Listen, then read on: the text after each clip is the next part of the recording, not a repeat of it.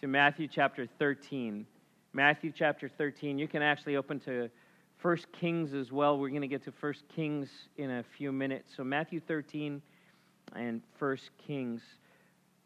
Before we go any further, though, there's something I haven't done yet. I want to pray for every Sunday we take a minute to pray for another church in our community to be a blessing to the body of Christ. This morning, I want to pray for Cornerstone Bible Church right over in Glendora on Glendora Avenue.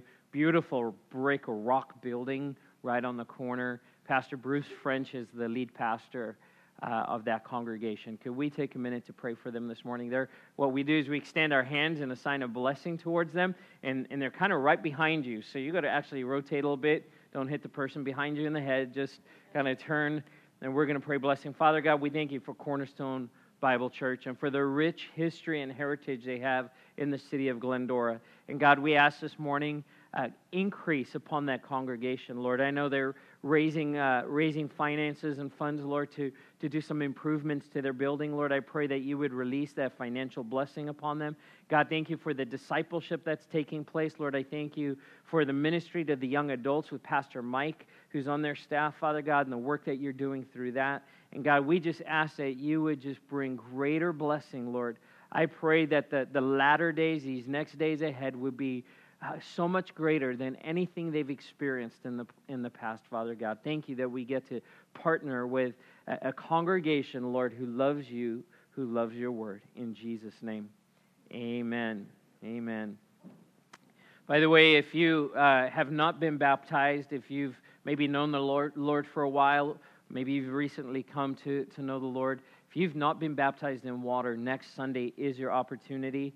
Um, and we'd love to partner with you in that. Um, that you can sign up for that at the hub or online at, at uh, thriveglendora.org. There's a form you can fill out there. But please do that as soon as possible if you'd like to be baptized so we can be prepared for you. Well, we're in week five and the last Sunday of a series entitled Rooted and Established. Rooted and Established. I'm going to jump right into Ephesians 3, which has been our anchor passage for this series. Ephesians 3:14 says this. Paul writing to the church in Ephesus, "For this reason I kneel before the Father, from whom every family in heaven and on earth derives its name. I pray that out of his glorious riches he may strengthen you with power through his Spirit in your inner being, so that Christ may dwell in your hearts through faith. And I pray that you, being rooted and established in love, may have power together with all the Lord's holy people to grasp how wide and long and high and deep is the love of Christ, and to know this love that surpasses knowledge, that you may be filled to the measure of all the fullness of God. We've taken time over these last few weeks to talk about this passage and to unpack some different aspects of what Paul is saying here. We've, we've talked about the, the, the fact that the seed is always good. The seed is always good. God's word is always, always good. We discussed in the first couple of weeks the, the, the fact that the condition of the soil uh, of our lives will affect our fruitfulness. The condition of the soil of your life will affect your ability to produce fruit in the kingdom of God and to the glory of God. We talked about guarding our hearts and our minds against wrong teaching, that when we're rooted and established, that, that when funky teaching comes in, when teaching that doesn't align with the Word of God comes along, we won't be swayed or we won't be moved or convinced or, or uh, of something that's not truth. We talked about, remember, the hurricane straps that hold us in place in the same way that hurricane strap holds a, a house in place when the winds come.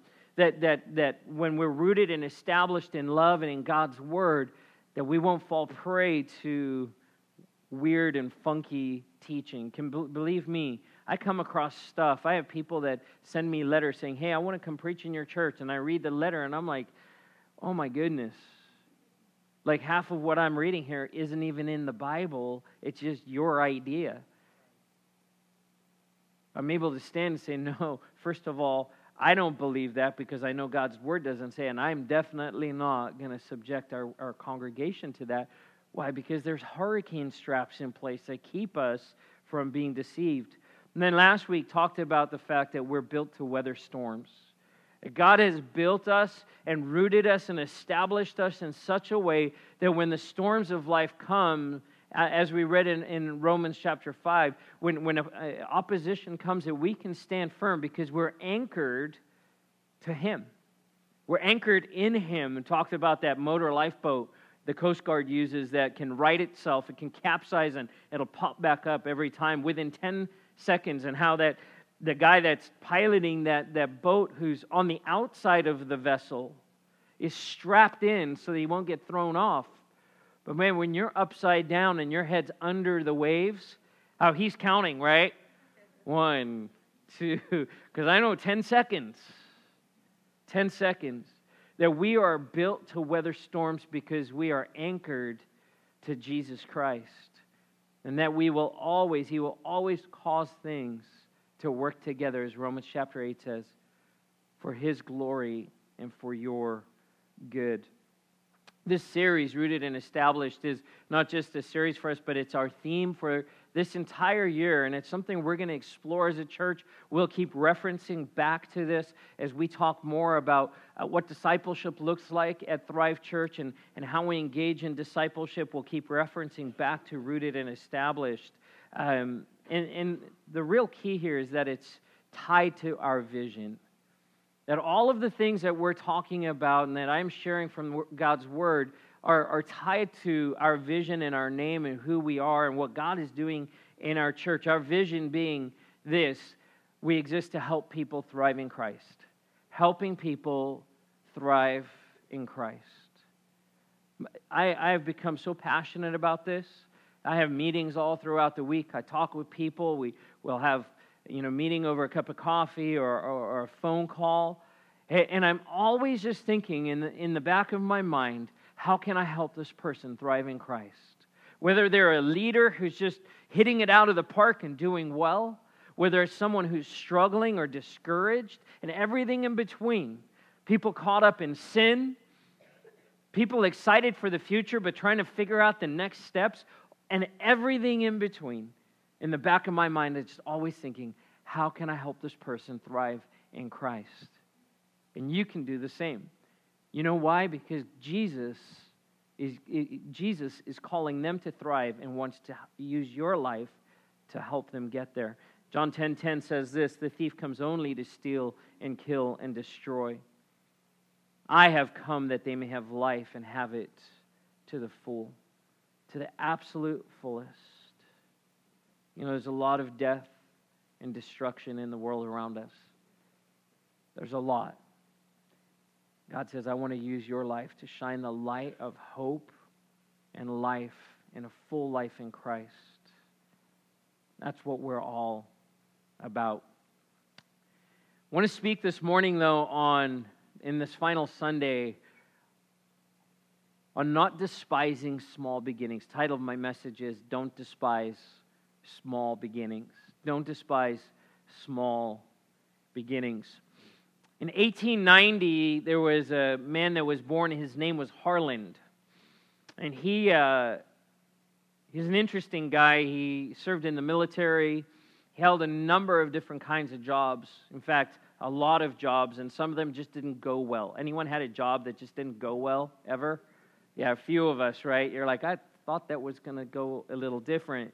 Uh, he was an attorney, he was a fireman, he was a gas station owner, he owned and operated a ferry boat. He tried to, uh, he bought into buying a, a company that would produce gas lamps right at the time that uh, the electric light bulb came out, and uh, didn't work out so well. Uh, and just really, you know, not for lack of trying, just couldn't kind of get things to, to, to work. Nothing ever really took off, where you'd have these glimmers of hope where things would take, take off and then it would crash and burn. Well, finally, when he was around 50 years old, he took over a gas station. And at that gas station, he, uh, he decided to start making the chicken that his mom taught him to make. And he started selling chicken out of this gas station. Right, Colonel Sanders, you got it. All right. And he, now remember, he's 50 years old. He's nearing a stage in life where he should be thinking about retirement. He starts selling this chicken out of the gas station and it kind of takes off. It's a bit of a hit. Um, but he's limited in what he's able to do. And um, he expands, and now the gas station's not enough to, because he had literally, was, he had one table. People would come in, there was one table. And so he, people would wait and, and, and, wait to get his chicken. Then he expanded to having six tables. Then he bought a hotel across the street and expanded to 24 tables. And things were going pretty well right up until when the hotel burned down. And he's like, ah, oh, right? You ever play like Chutes and Ladders? And you're like right back at the beginning of the game, sorry. Oh, can't stand that game right? Oh, I was doing so well, and I'm right back. His whole life was a game of sorry. Um, the gas station burns down, and he's like, Well, what am I going to do now? So he decides he's going to franchise this idea, this chicken, the special recipe that he has. And, and so he goes out on the road and he starts selling this, this, this idea. In fact, it wasn't even a, a full franchise. He just said, Listen, I'll, any restaurant, existing restaurant, I'll give you my recipe, and then you give me four cents per chicken that you sell. And so he actually had, he would go into these kitchens and he would cook the chicken and they would try it and they said, Yes, we want this. But it wasn't enough to actually sustain him. He, he kept going with the, the gas station, kind of rebuilt that, had the restaurant there, but just wasn't really taking off. He was 73 years old. 73 years old. Uh, when it all kind of crashed again, it, it, it hadn't taken off. Now, at 73, he really hadn't even built KFC as we know it. Right? And he, uh, he, at this point, the sales had kind of slumped with these other restaurants.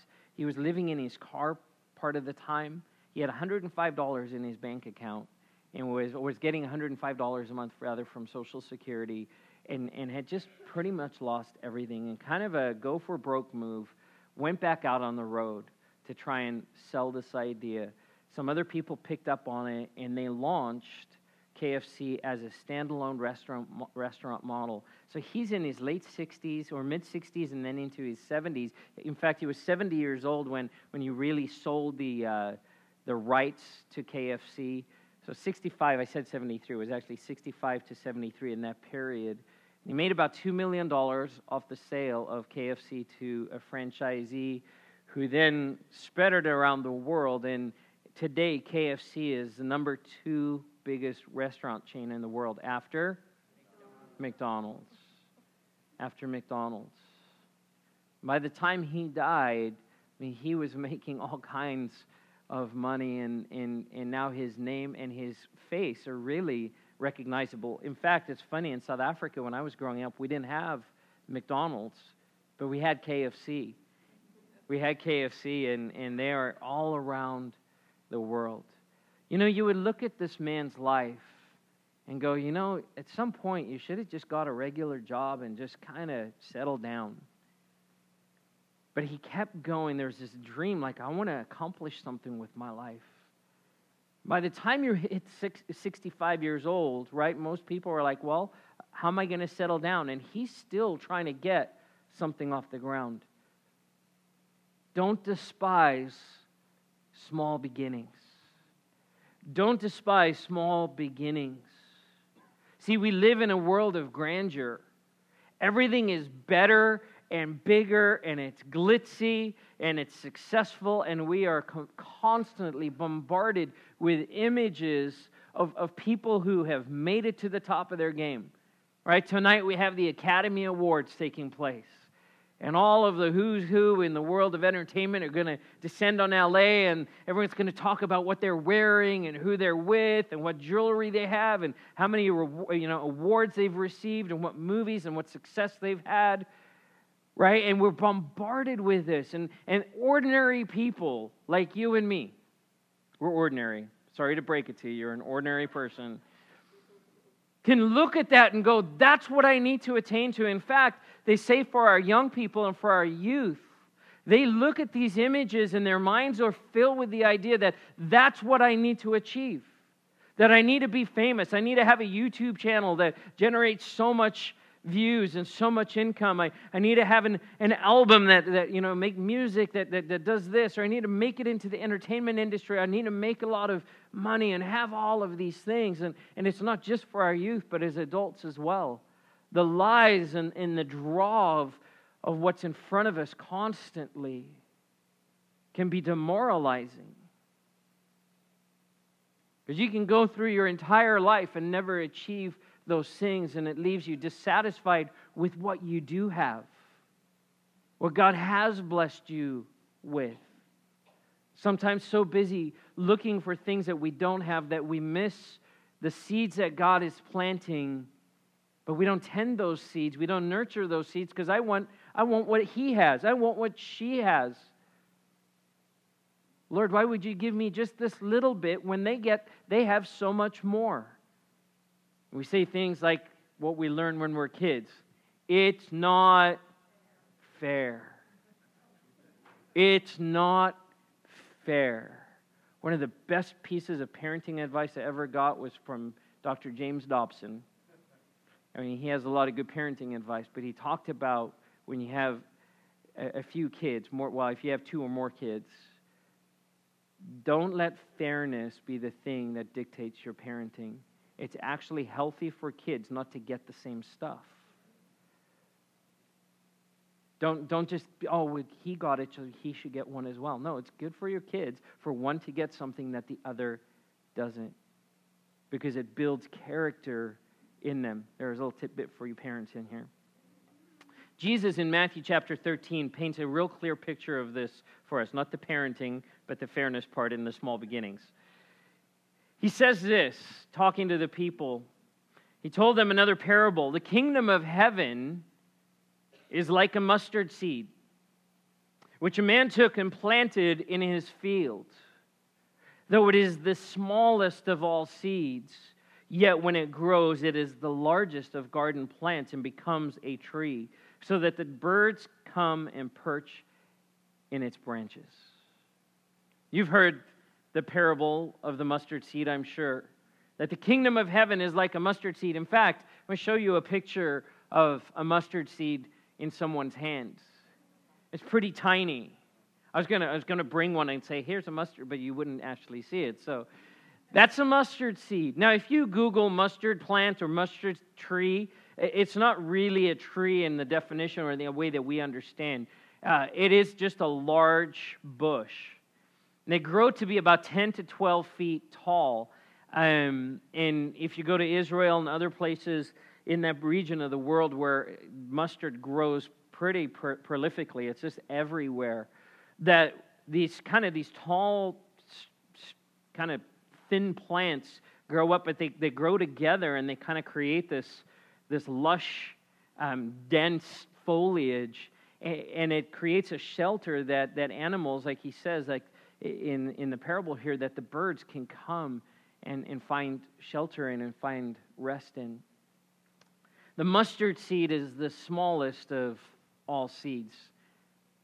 Well, Jesus is using this picture, it's funny, as one of the this is one of the verses that people who are detractors or say the word of God isn't true go, it's not the it's not the smaller seed. There's smaller seeds. Um, Jesus was painting a picture, and now I'm sure that he knew that there were seeds in the Amazon, right, that were smaller, but they didn't know about the Amazon. They, they knew their context, and he's speaking into their context, which is a great thing, by the way. God will always speak to you in a way that you understand, all right? And someone goes, Well, that doesn't make sense. What it makes sense to me. And as long as it lines up with the Word of God, people just kind of need to get over it. Right? All right. It was the smallest seed they knew. And Jesus says, You take this small seed. The kingdom of heaven is like this tiny little seed. Wait a second. The kingdom of God, the kingdom of heaven, this kingdom that you're talking about that is so awesome, is like a little seed? Really? Yes, it's like this small seed because when you plant that seed as a farmer would, that it grows into something completely other. That out of that tiny seed grows this large plant that's useful. They're actually looking at mustard plants now as one of the ways to generate biofuel because it's got a lot of oil in it. And it's very useful. And any mustard lovers in the house? I like mustard, like good, right? Good stone ground mustard. They're useful, not just for the oil or, or for the, the seed, but, but for the birds as well. They would come perch in its branches. See, the thing in our lives is we can look at small beginnings and go, yeah, it's not going to amount to anything. Small beginnings and small starts, and we go, well, why didn't I get the acorn that that person got? Why did I get the mustard seed? See, Jesus wants us to understand something here. See, because we look at a world that is very surface, and we want to look at the surface stuff and apply it to our lives and go, well, to be like that person, I need to get the stuff that that person got. And Jesus looks at his children and goes, Listen, I don't give the same things to all my kids because they're different. And all my kids need different things from me in order to thrive. And so I'm not going to give you something just because I gave it to someone else. Because what worked for them might actually be destructive in your life. It might not be a blessing. And so we start looking for those things, and God says, No, wait. See, the lie of the enemy is this that you would look at your life and think something along these lines. You know, by now I should be further along. I pictured that going differently in my head. When Megan and I got married, we had a plan. It was a good plan. We were going to get married, we were going to finish school, we were going to get good jobs, and then we were going to start a family. We were married on December 28, 1996. Micah was born September 12, 1997. God says, I know the plans I have for you. we had a plan, and it did not go the way that we wanted it to go. In fact, it stalled my college career a little bit, and I managed to cram four years of college into 10 years and uh, it stretched it out. And, and I, if, if you don't think God has a sense of humor, um, you're missing out because I absolutely, so our goal was we, we knew we wanted four kids even before we got married. But our goal was get married, have children, I mean, get a job, start, start making an income, and then, and, and then start a family, and then we would have our four kids. I graduated from college on Gracie's first birthday. Grace is our fourth child. And I could just, I could sense the pleasure of the Lord in that irony. For years, I looked at my life and thought I should be further along than I am. And, and I have friends that I graduated from Bible college with who, who went on or are pastoring churches and in other places. There's, in fact, there's one particular friend of mine, and we worked together for a while. And he started Bible college after I did. They got married after we did. They started having children after we did. And within a few years of graduating Bible college, he was, had been asked to take the pastorate of a, a very large church. And you know, I had a hard time being happy for him. I was a little bitter. Because I'm like, wait a minute. Why does he get why does he get that opportunity? It was any come on, can we be real for a minute? Is that all right? Why does he get that opportunity? and I got to slog it out. I felt like Colonel Sanders. Tried this, didn't work. Tried that.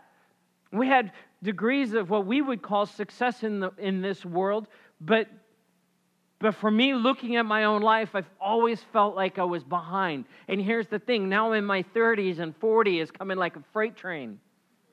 And I'm thinking, I haven't really achieved the things that I thought I would achieve by this point. The lie, the thinking that you should be further along than you are. See, because God knows where you are and He has you where you are for a reason. Now, there might be decisions along the way that have hampered and hindered, right? Anyone ever made a bad choice? Anyone in the room? All right. We've all made bad decisions. And I know a lot of what hindered me from moving into the things that God had for me and my family was because I was making bonehead choices. I wasn't walking in obedience to who He is and what He was calling me to. And so it was like I kept hitting the reset button and blaming God. But you know, He can work with that. That He never gets to a point where He goes, Oh no, I don't know what we're going to do now. Jesus, do you have any ideas? Like, Barry's just derailed again, and, and you know, that was plan Z, and, and I'm out of options. That God never gets to that place, and He's never so frustrated with us. He never gets to a place where He's so frustrated with us, He goes, I'm done with you. He meets us right where we are and says, Okay, let's try again. Let's try again. Let's try again. We read last week in Romans chapter 5, verse 1 through 5.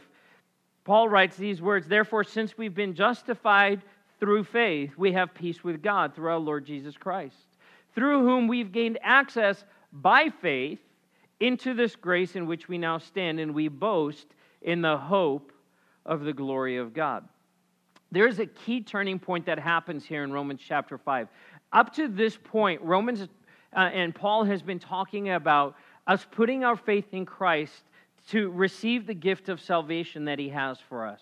We just read the word faith and, and we kind of just keep moving through scripture and we say, okay, we're talking about faith, talking about faith.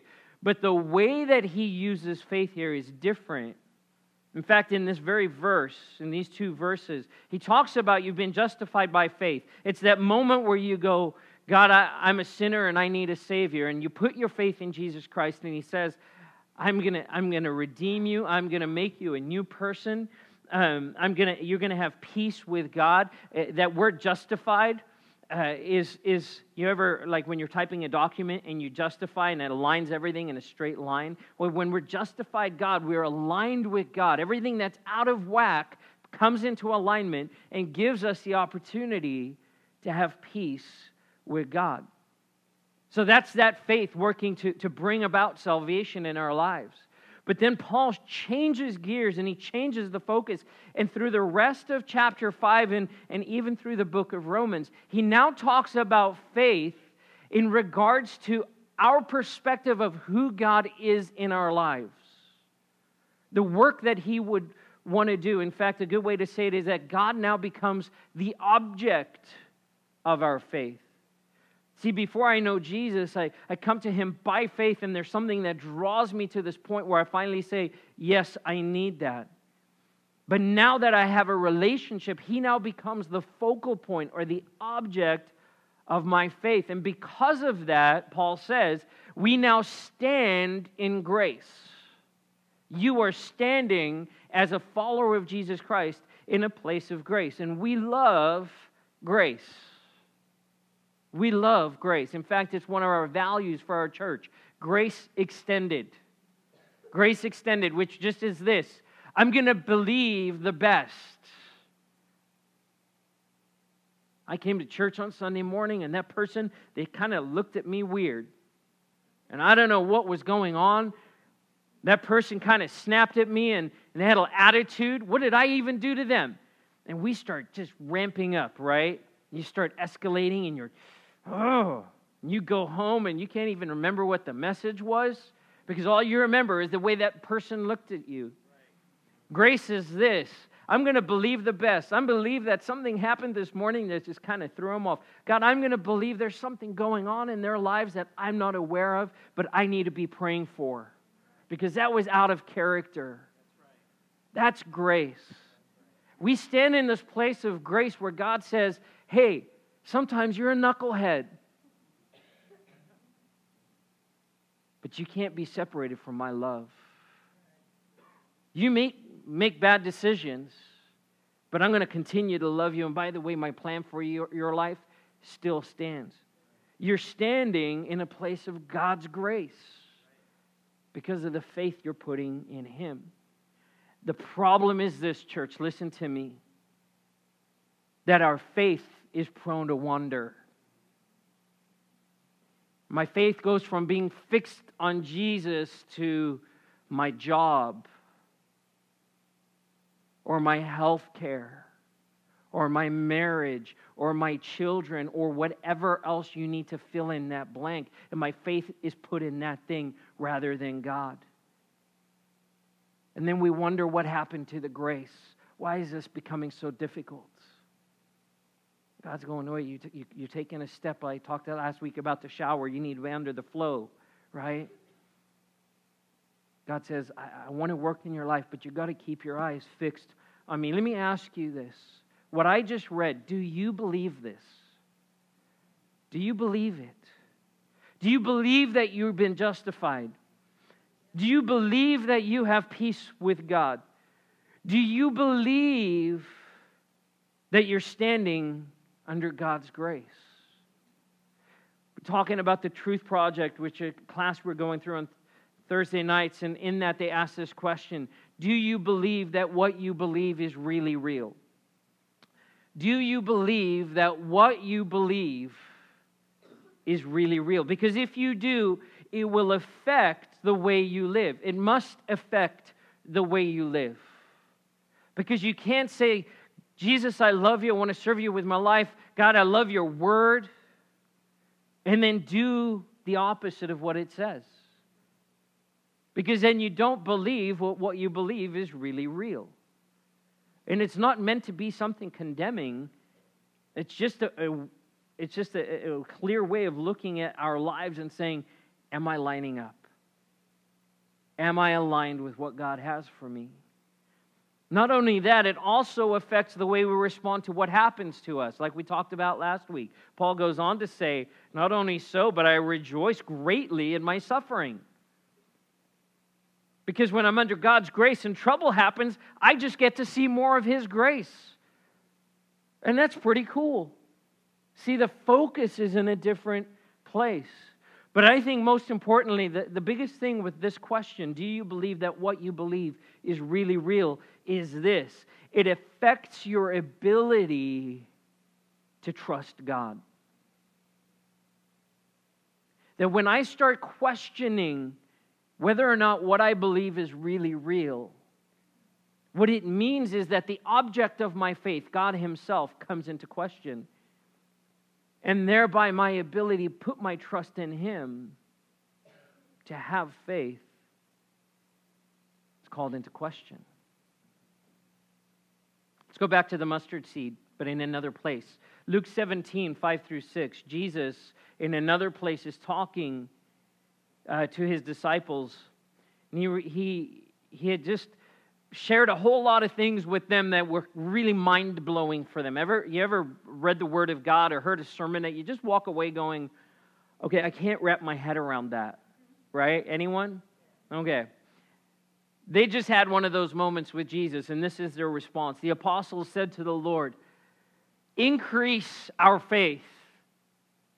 We, we need more faith." And he replied, "If you have faith." As small as a mustard seed, you can say to this mulberry tree, Be uprooted and planted in the sea, and it will obey. Now, is there any reason to have a mulberry tree uprooted and thrown into the sea?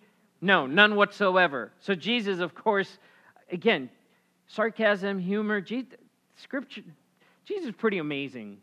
All right? We already knew that, but I love this because he goes, Listen, I'm going to use an extreme example. Again, calling on the mustard seed, this tiny little object. If you have faith as small as a mustard seed, in other words, you don't have not a lot, just, just a bit of faith in who I am and who my Father is, that you can say, and there's probably a tree right there. He's like, you could say to that tree, be thrown into the ocean. And it will obey. I don't know, church. I read this and then I think about my life and I go, something doesn't line up.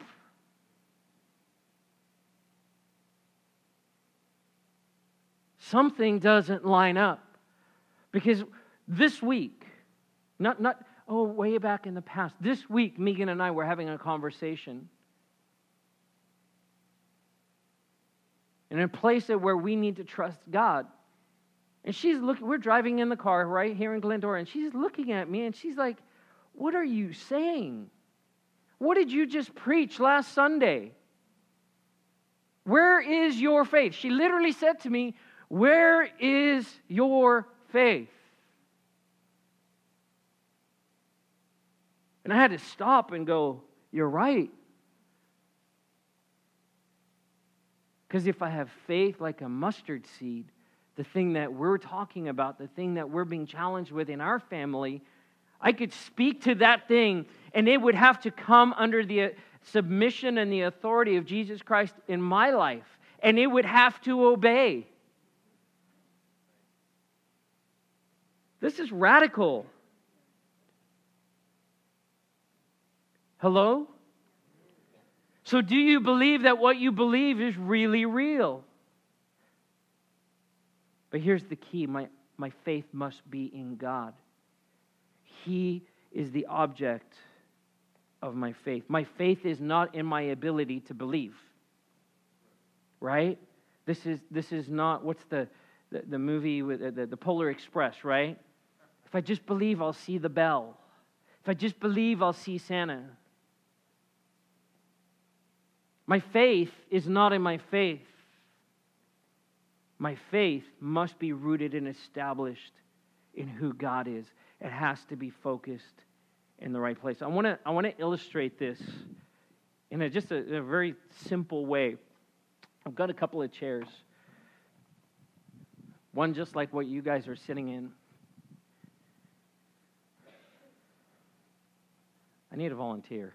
Let's change this up a little bit. Joshua, come on up. And your hand just shot right up. That was awesome. All right. I want you to do something very simple for me. Would you turn around? Just wave at everyone. All right. Could you just sit in this chair? Just sit down. All right. Let me ask you something. What did it take for Joshua to sit down? It took faith. Faith in what? Faith in the chair, right?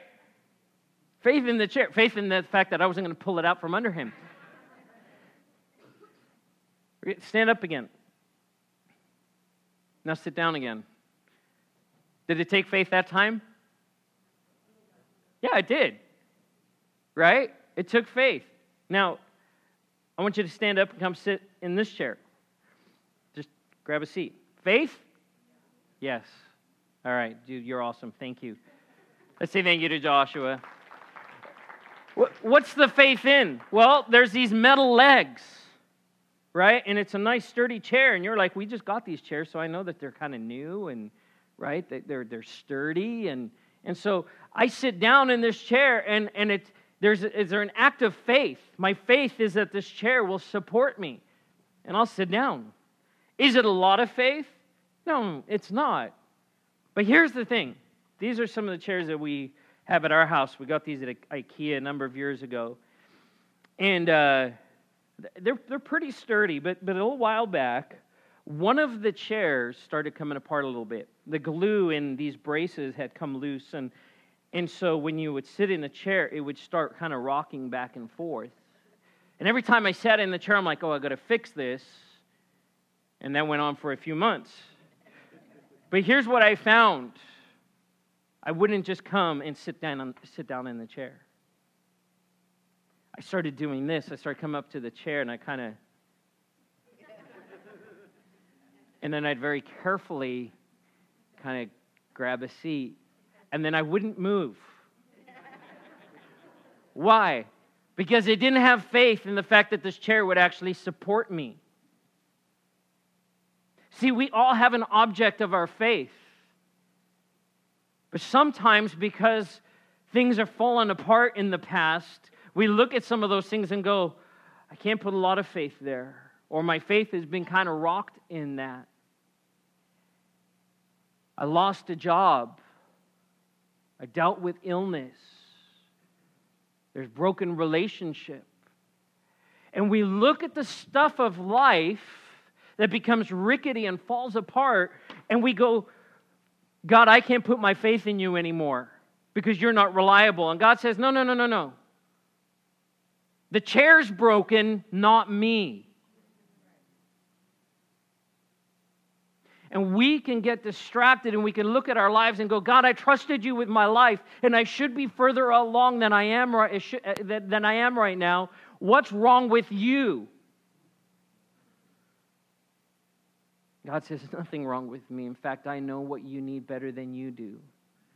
Now, I fixed the chair. And guess what? I can sit down in any chair, my house now, and not worry about if it's going to fall to the ground. God wants to step in and He wants to fix the things in our life. Why? So our faith can be in those things? No, so our faith can be in Him, the author and the perfecter of our faith. But you see how easy it is to get distracted? See, when my, my faith is rooted and established in the person of Jesus Christ, it doesn't matter what rickety things come uh, along. It doesn't matter what falls apart around me. I don't have to go, oh God, you're not reliable. Because He is. See, small faith, the smallest bit of faith, leads to huge things in our lives. And Jesus wants us to grasp this. But there is a posturing that needs to take place in our lives. In 1 Kings 19, we find the call of the prophet Elisha. Elijah shows up, a little backstory here. Elijah shows up. It's just right after he has confronted Ahab and Jezebel and the prophets of Baal. And, God has moved in, in a mighty way. Fire from heaven, and they killed all of the false prophets, and it's a crazy story. And then, and then Eli, Elijah kind of should be riding this high right? Man, look what God did. He goes off and he hides in a cave and he's sitting there by himself and he starts. He's like got this Eeyore thing going on, and he's like, God, there's no one else. I'm the only one left. Blah blah blah. And there's some cool stuff that happens in in the beginning of chapter 19 here. God says to him, No, you're not the only one. I've got 7,000 that I've set apart. So get over yourself. But then he says, I need you to go and I need you to anoint Elisha, and he's going to succeed you. He's going to come after you as a prophet. And so this is what happens. It's kind of an interesting story.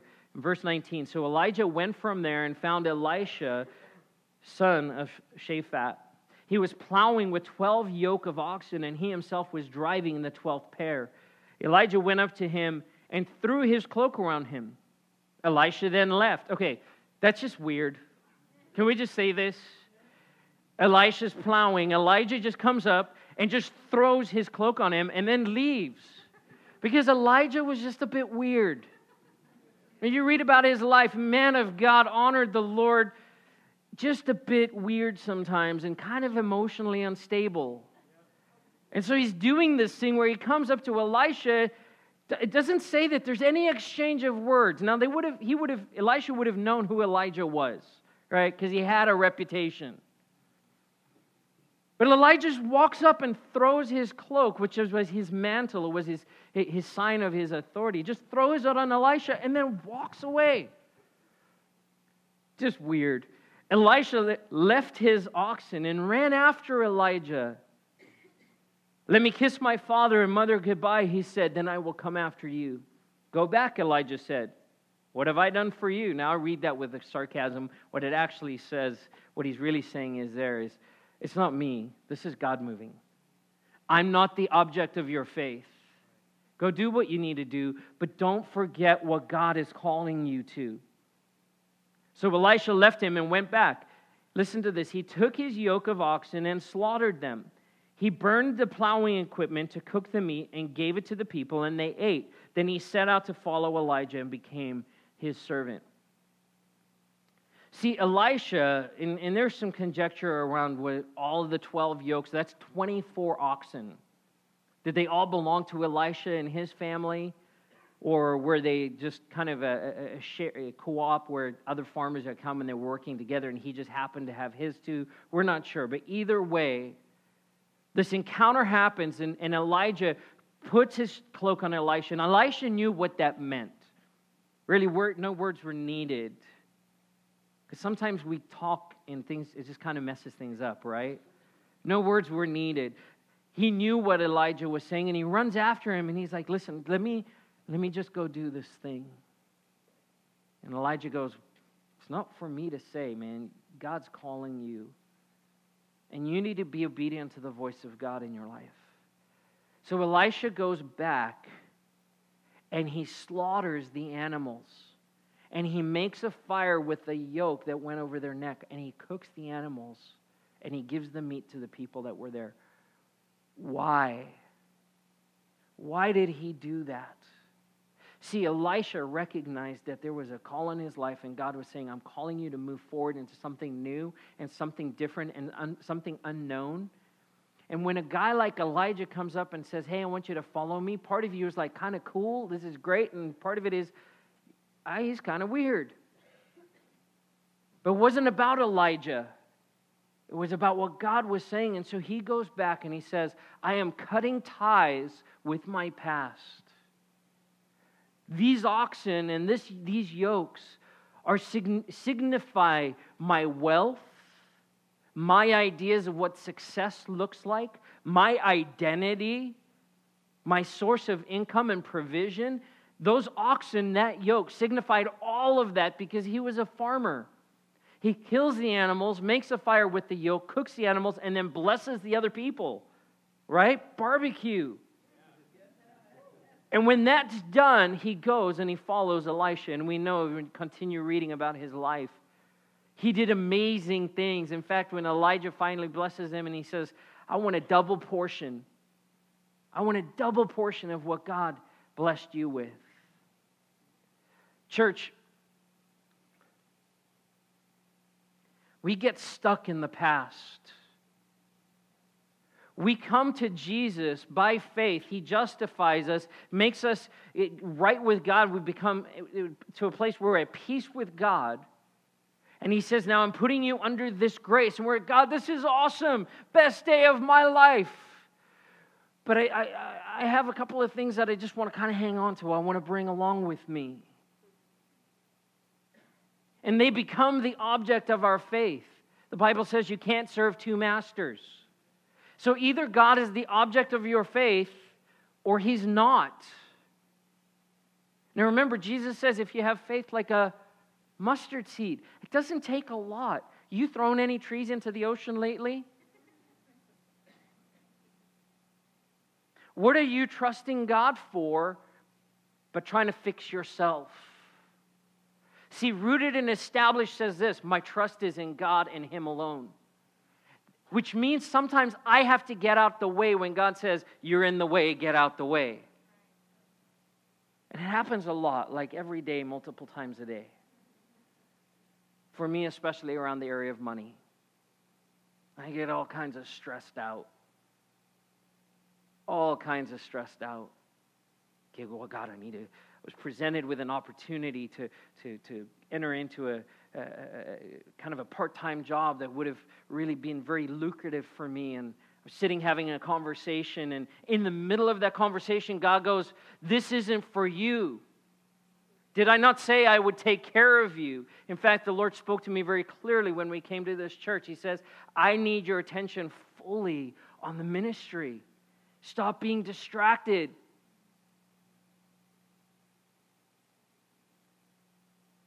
But you know, God, I want to kind of help you out a little bit. He goes, when you do, you you, you become the object of your faith.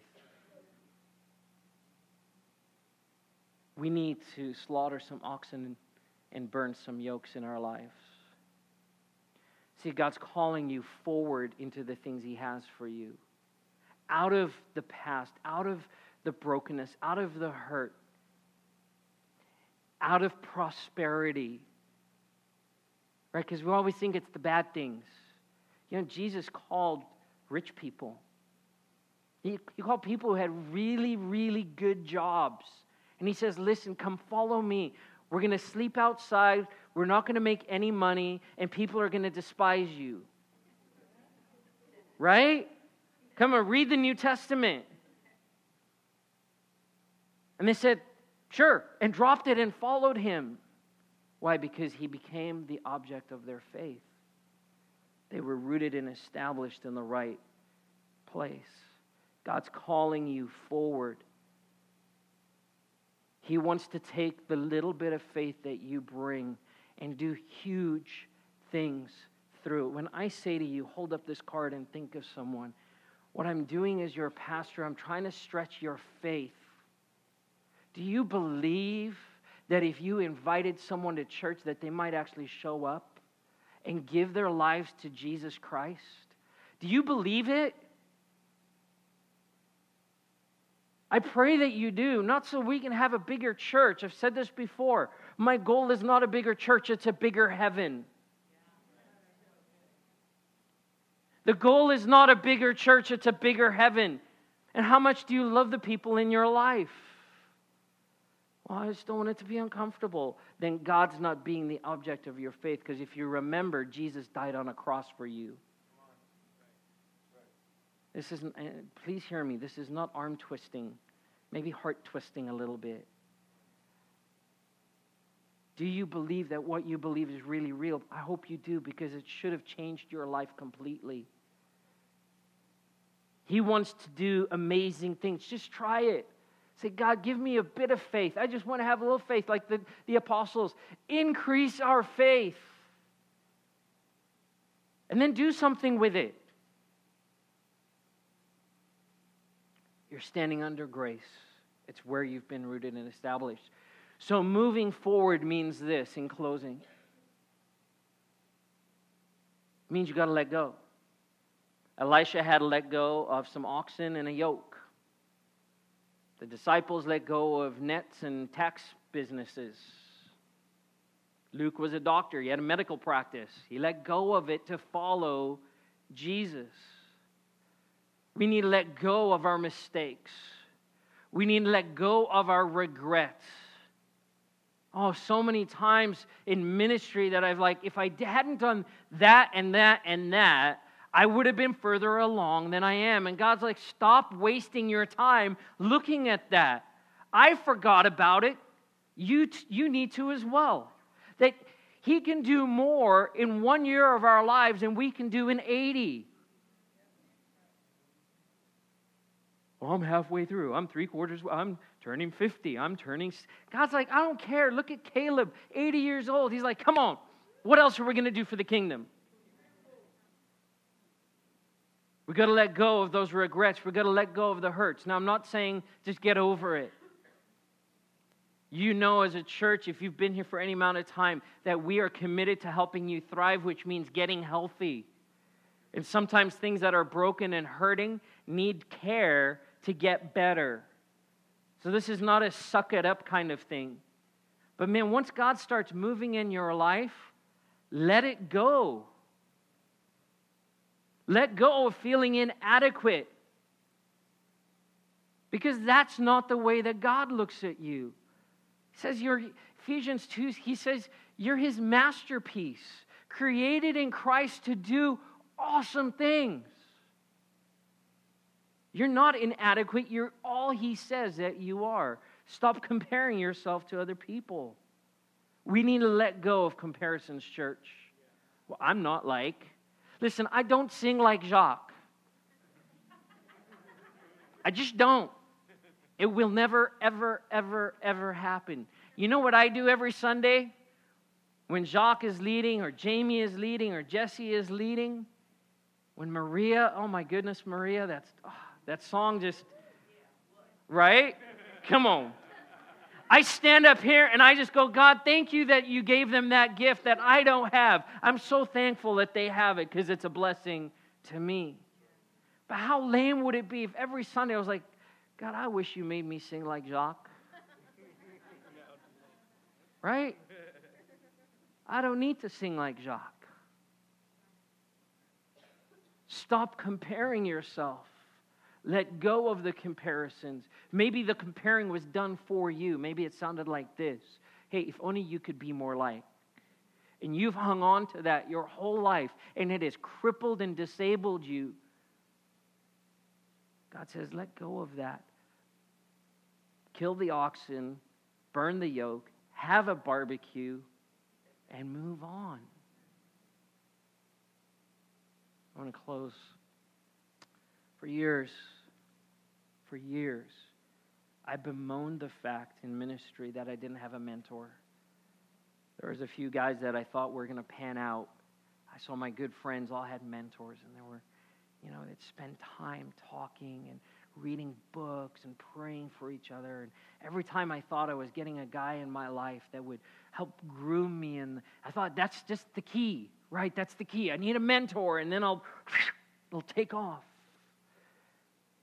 Every time it seemed like it was going to happen, I would get let down and disappointed and get honestly kind of angry. Discovered that in emotionally healthy spirituality. And I remember praying, it was after we stepped down from pastoring up in Anchorage, and I was just kind of crying out to God, not even in prayer, just more frustration, more complaining. God, if you just brought me a mentor, if I just had someone that invested in my life, I wouldn't be where I am now. And as clear as I've ever heard the voice of God in my life, He said these words to me Am I not enough? Am I not enough that you need some human person to take the place of me? Am I not the object of your faith? And can I tell you, it changed my life. Because I realize I don't need some fallible, broken person to tell me what to do, because it'll probably be wrong that I have access, direct access to God Himself through Jesus Christ, and I stand in a position of grace. And Jesus says, I will download everything you need into your heart and life that you, that you need to accomplish my purposes for you. And since that day till now, my life has become one barbecue after another as I am slaughtering things and saying, God, no more. This doesn't have a place in my life anymore. That anger, that hurt, that pain, that abuse, that whatever it is, that fear, it doesn't have a place. And so I have to have a bar. I'm barbecuing all the time. God, put it to death. I want you to be the object of my faith. Can we stand together as the worship team comes forward? Can I ask you, church, this morning? Where are you rooted and established? Who or what is the object of your faith? Is it you? Is it someone else? Is it your marriage? Is it your work? Is it your education? Is it your appearance? Is it your bank account? Is it media and the world around us? Or is it Jesus Christ?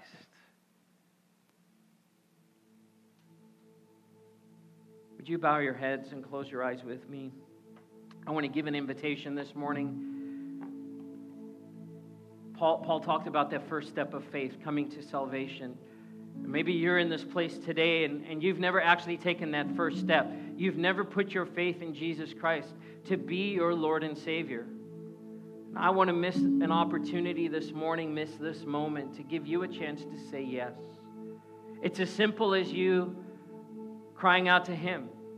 As, as simple as it is for me to talk to you right now, for you to say, Lord, I want you to be my Savior. I put my faith in you.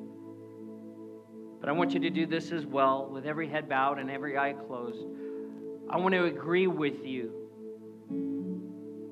I want to agree with you. I don't want to embarrass anyone, but I want to agree with you in the decision you're making. If that's you, if you've never said yes to Jesus and put your faith in Him, and you'd like to do that this morning, would you go ahead and just raise your hand? Just raise, raise it nice and high so I can see it and I can agree with you. Anyone here this morning? Amen.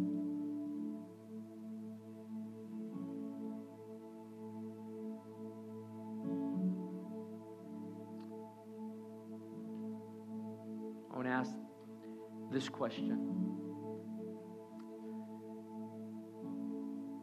As I've been speaking this morning, what has the Holy Spirit been speaking to you? What has He highlighted in your life that He's saying it's time to let go? it's time to let go. It's time to shift the focus of your attention, the focus of your faith, and put it in the right place. If God has shown you something, if He's spoken something to you, same way, this is between you and the Lord, but heads bowed and eyes closed, just. But I want to agree with you. You don't have to tell me even what it is. That's, that's not the point. God knows. But if that's you today and you say, Pastor Barry, I've got to have barbecue this week, there's some things that need to be put to death, things that need to be left behind. If that's you, just raise your hand so I can agree with you as well. All over this place, hands going up. Keep those hands raised. In fact, just raise the other hand as well. Father God, I ask this morning, as we even lift our hands in a sign of surrender, God, I, I think of a baby being asked to be picked up by his mom or dad for that security and that safety. God, we trust you this morning. We surrender the things in our lives that don't belong, that distract us from your purpose and your plans for our lives. And so, for these hands that are raised and for everyone else as well, God, I ask that you would bring your strength. Holy Spirit, empower us in our inner being, as Paul says, to be able to cut the ties with the things that don't belong that we would sacrifice them, get rid of them, leave them in the past, and move into the call that you have for every one of us. In Jesus' name. In Jesus' name. Amen. Amen. We're going to close our time this morning with a final worship song. Would you cry out to the Lord this morning? Would you praise his name as we conclude our service?